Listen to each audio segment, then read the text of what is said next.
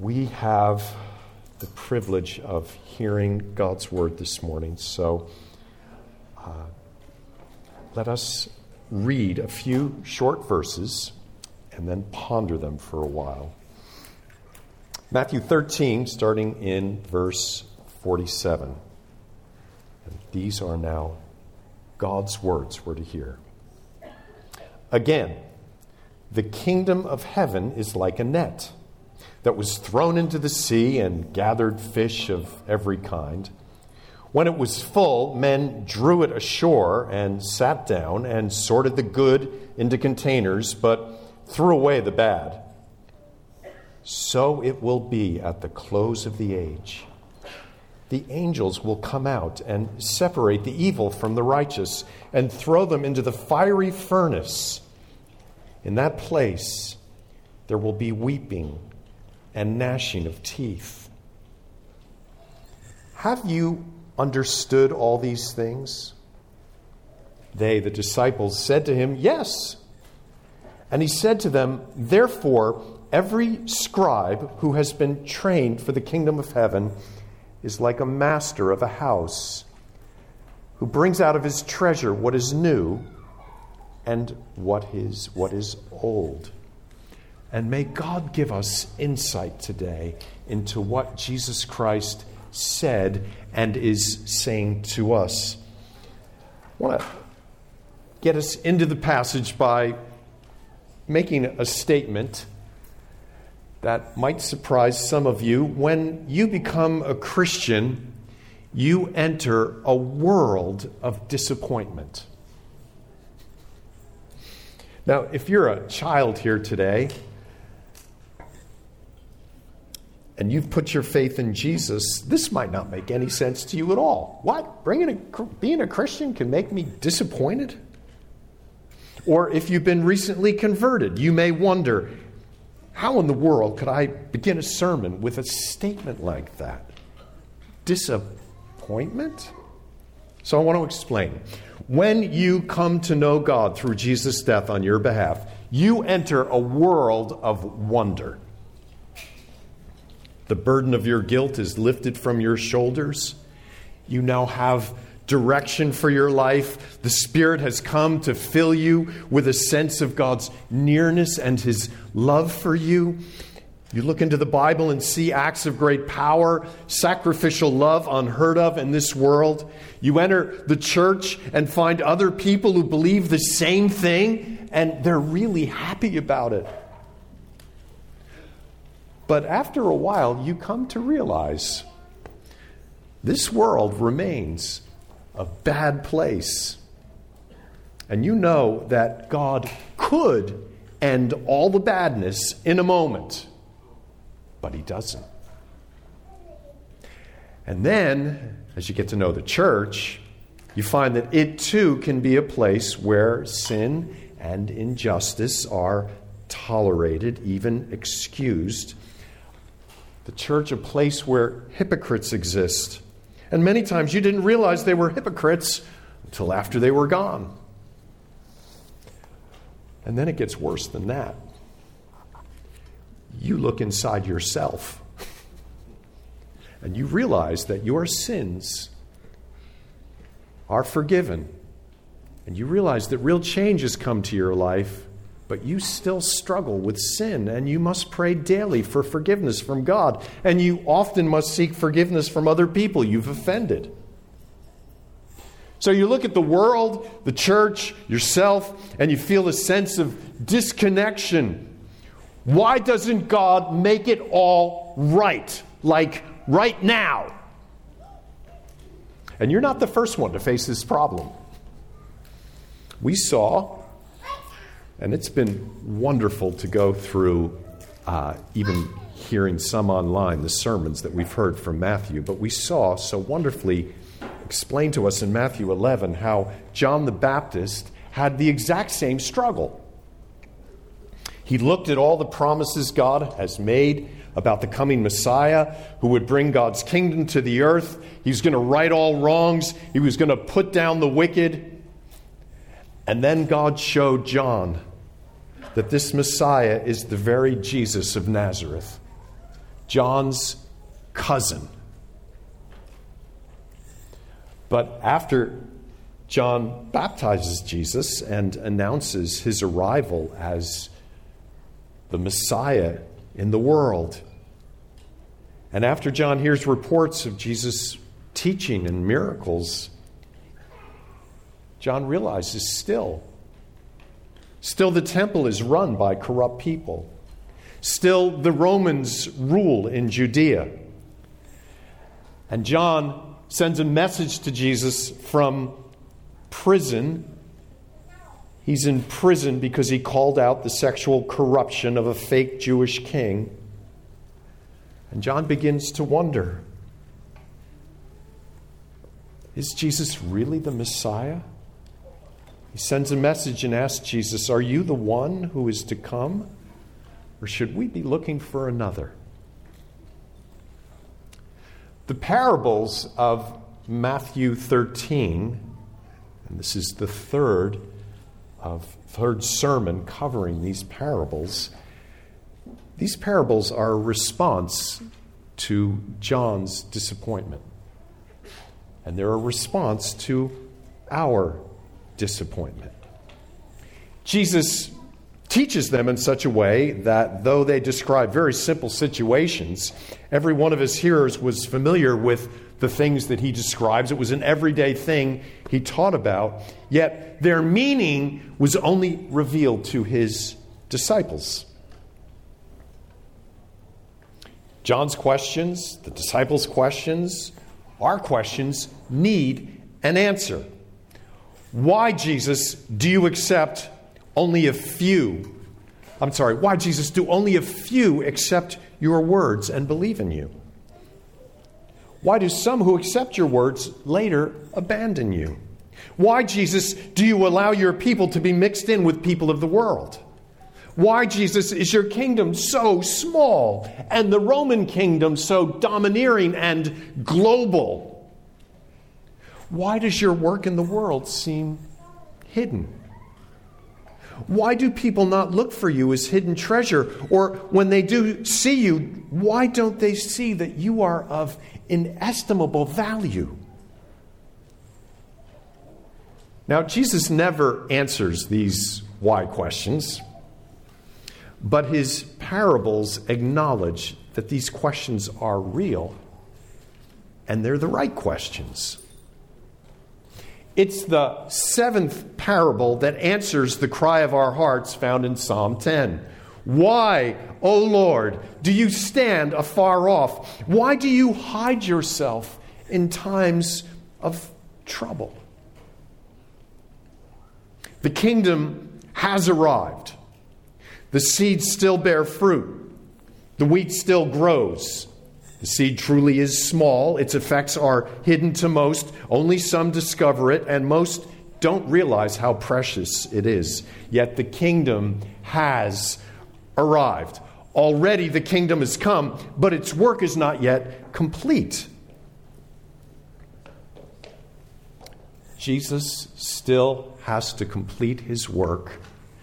So in these first six parables, we learn of how Jesus works in his kingdom before the seventh parable. The promise of the last parable in verse 47 is that all this confusion will be rectified at the end of the age. The kingdom will come as John the Baptist expected, just not yet. So Jesus gives us this seventh parable to help us foresee what's to come. Now, our text today comes in two parts. There's a final seventh parable that concludes all the teaching of Matthew 13, and then Jesus gives his explanation of his teaching ministry. And so we're going to look at it because they are two different texts connected by the entire chapter. First, we're going to look at the parable of the net. So, number one, in verses 47 through 50, there will be a final sorting. Jesus talks about a net thrown into the sea. Now, like the sower sowing the seeds and the treasure hidden in the field, everybody would have immediately known what Jesus was talking about. This is not a boat net, but a dragnet.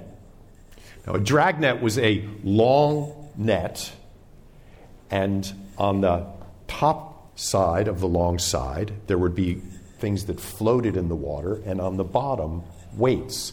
And the fishermen would take it out maybe, I don't know how many yards from shore, 50 yards from shore maybe, and they'd drop the net. And then they'd stand on the shore and they'd grab these long ropes on either end and they would drag the net in to shore. And then they would begin to see all the things, because they pretty much took in everything that was out there. Fish, shells, sunglasses, old beach chairs, anything that was out in the water they pulled in. Well, maybe not the sunglasses and the beach chairs. Once the net was on shore, the fishermen's work was only half done.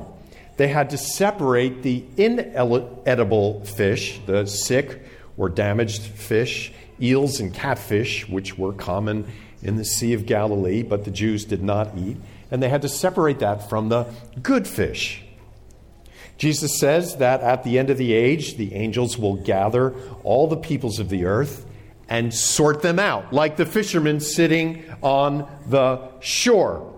Then it will be clear which seeds were fruitful, which seeds were wheat and not weeds, which ones had sold everything to follow Jesus, and which had rejected this pearl of great price, which ones were good fish and which were bad. This great separation does not come until the end of the age. In the meantime, those who embrace the kingdom and those who long for its completion must wait and realize that their longing and need for endurance is a part of God's kingdom program. Okay, so all the confusions of life that we often encounter, all the why questions, Jesus says, you've got to wait. You're going to have to wait.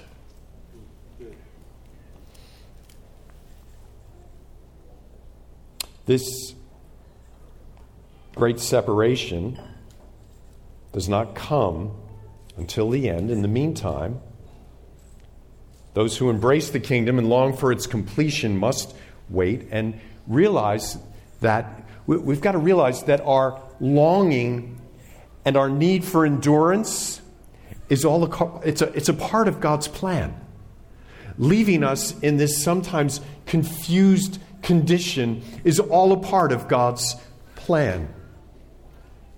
Jesus describes the place where the bad fish end up with exactly the same words he uses to describe in the parable of the weeds, where the weeds go. Look at verse 50. And throw them into the fiery furnace where there will be weeping and gnashing of teeth. So the comparison moves from bad fish thrown into a garbage can to a furnace where metal would be refined and heated for shaping. A really hot place you don't walk into. Now you got to realize this fiery furnace metaphor, it's a metaphor. It's a comparison. You can't take this punishment literally beyond the fact that it is real and filled with pain. People cannot go into a furnace like that and continue to exist. But Jesus says in the furnace there'll be weeping and gnashing of teeth. So it is a place of anguish and pain.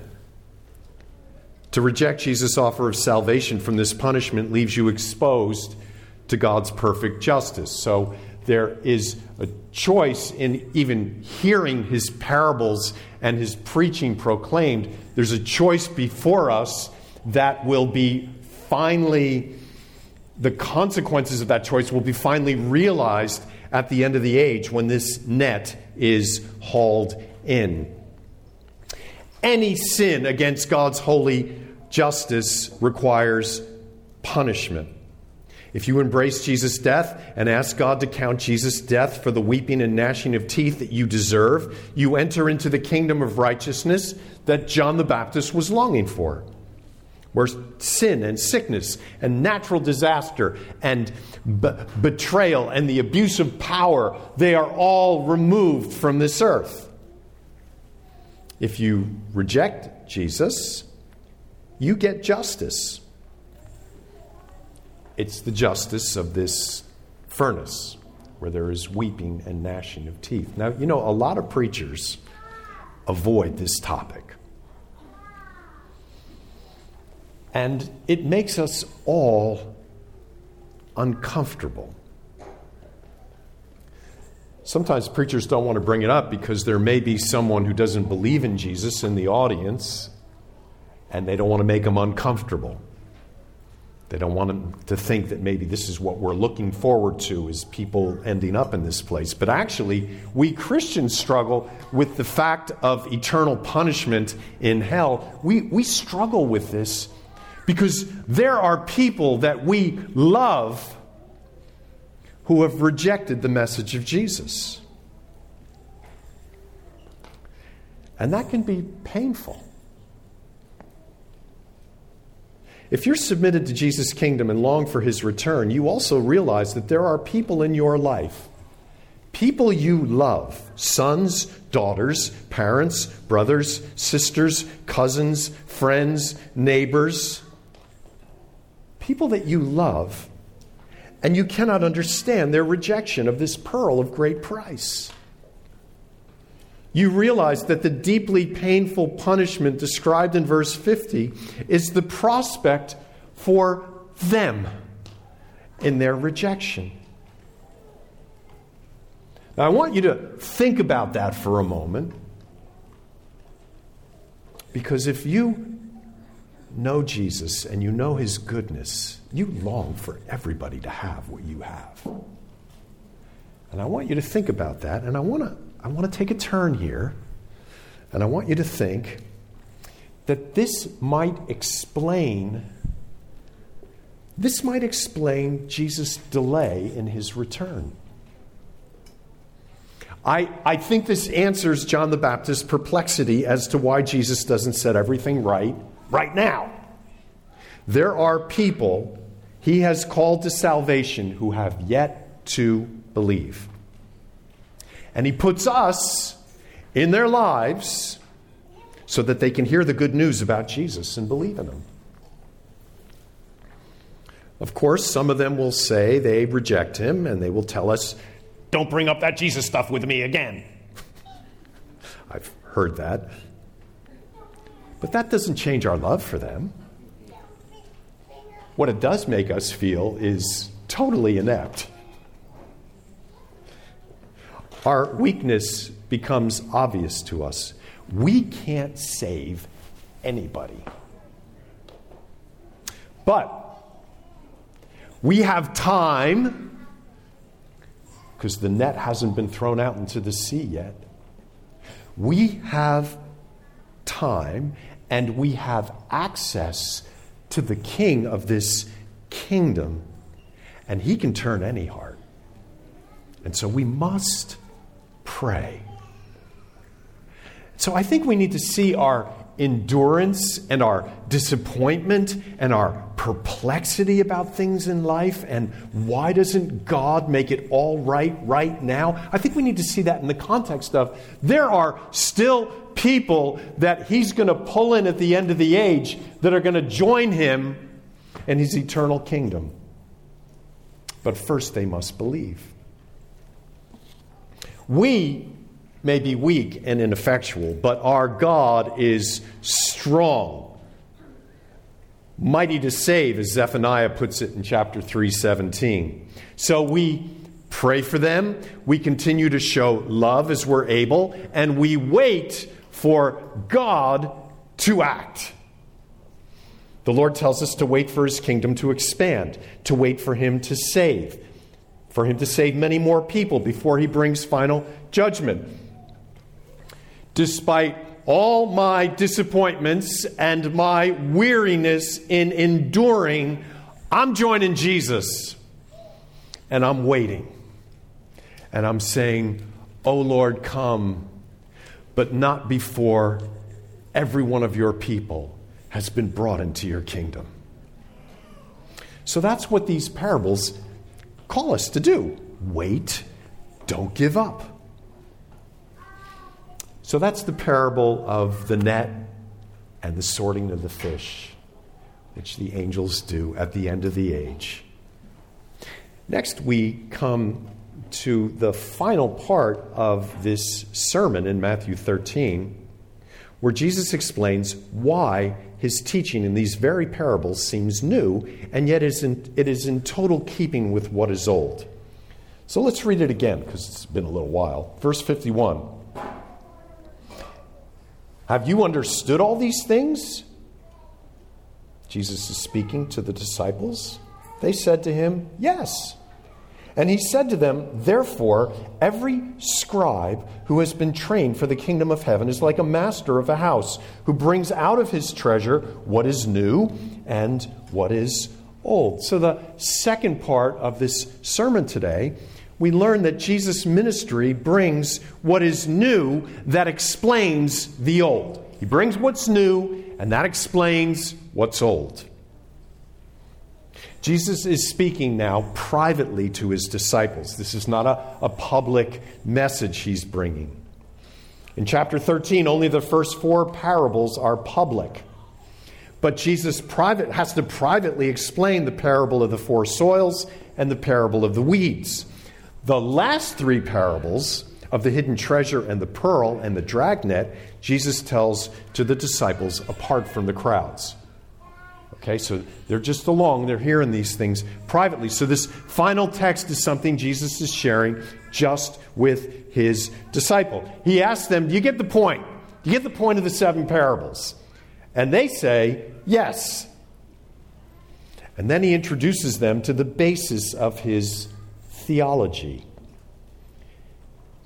He tells this to the disciples, and he invites them to join him in his teaching. He's going to tell you, here's how I teach, and this is how you're to teach. Notice he says every scribe. Scribes in Israel were those who understood the Bible, and their job was to help others to understand the Bible and apply it to their lives. Sounds a lot like pastors. Most of the scribes we meet in the Gospels have taught the Bible horribly wrong. And they're often in conflict with Jesus over this. They declare a salvation that the Jews deserve because of their lineage and obedience. So a lot of times when you hear scribe in the Gospels, you think negative, you think bad guy. But Jesus is describing a new and different kind of scribe here. Jesus speaks here in verse 52 of a different kind of scribe, a different kind of teacher. This scribe has been trained for the kingdom of heaven. This is a scribe trained for the very things that Jesus has been describing in chapter 13. And there's a hint who he's talking about here in the word that we have translated in the ESV as trained, because that word trained is the verb form of the word disciple. Disciple. Jesus is speaking privately in this passage to his disciples. His topic for each parable has been the kingdom of heaven. So every scribe who's been discipled for the kingdom of heaven, that's who he's talking to. He's talking to people who understand who he is and how he brings his kingdom. This teacher is a new kind of teacher. He's a disciple of Jesus who's been trained in how Jesus the King functions in his kingdom, the kingdom that he has brought down from earth, heaven to earth. So these parables in chapter 13 show us how Jesus works in the world prior to his final gathering and sorting of all people. Some accept his kingdom, some reject it. The people of his kingdom will be mixed with the world. It's a small-looking kingdom, and its workings are often undetectable. But for those who find it, it is of value beyond anything the world contains. So here's how they're to teach. They're to teach this message of the kingdom. And their source material, in effect, is like the master of a house who brings out of his treasure what is new and what is old. Now, if you read the scholars on this, it's pretty obscure to them, and there's a lot of argument about what exactly this means. I don't think it's that hard. So stick with me here.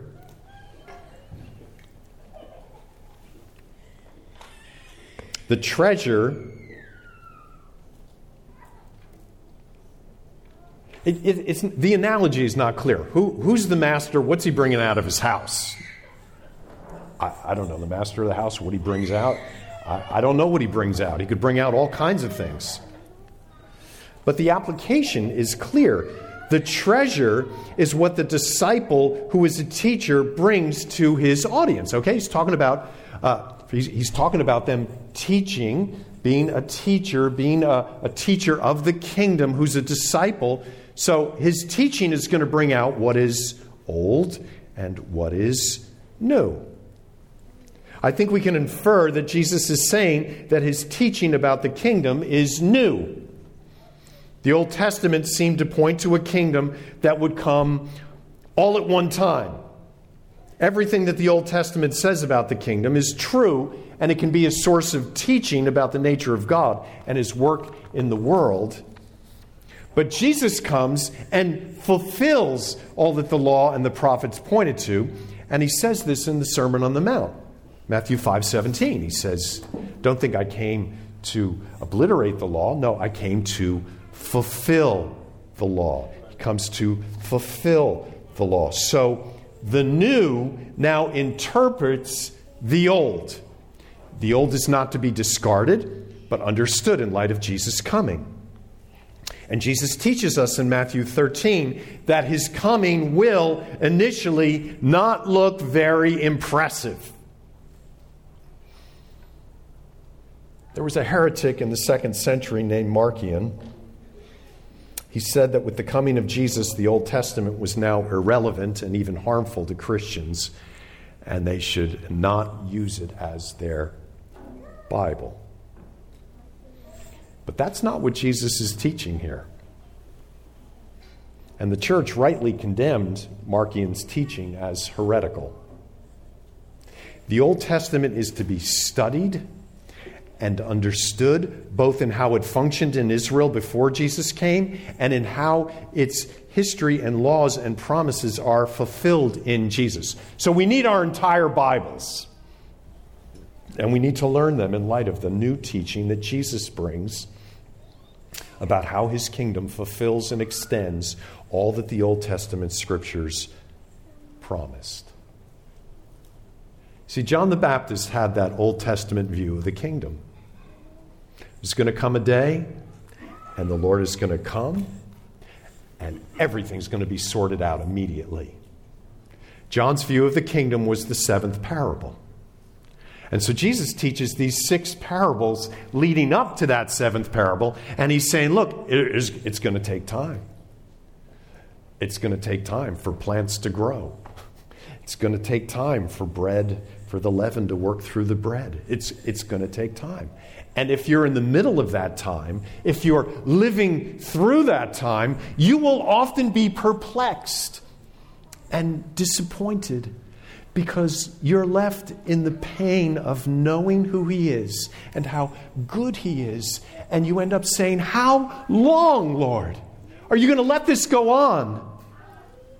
And I think his answer, can't proof text it. I think his answer is, I'm going to keep this going till the last of my people comes in. And we can wait for that. So, what can we take away from these 2 passages and from this entire chapter? Well, the first and most obvious thing is We need to orient our lives to submit to Jesus as king. And he's king over, like, everything.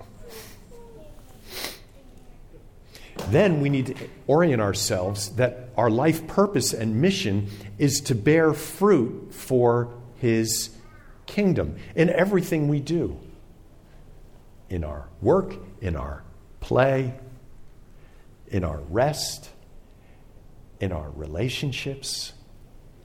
We're trying to bear fruit for his kingdom. We're trying to be like the king.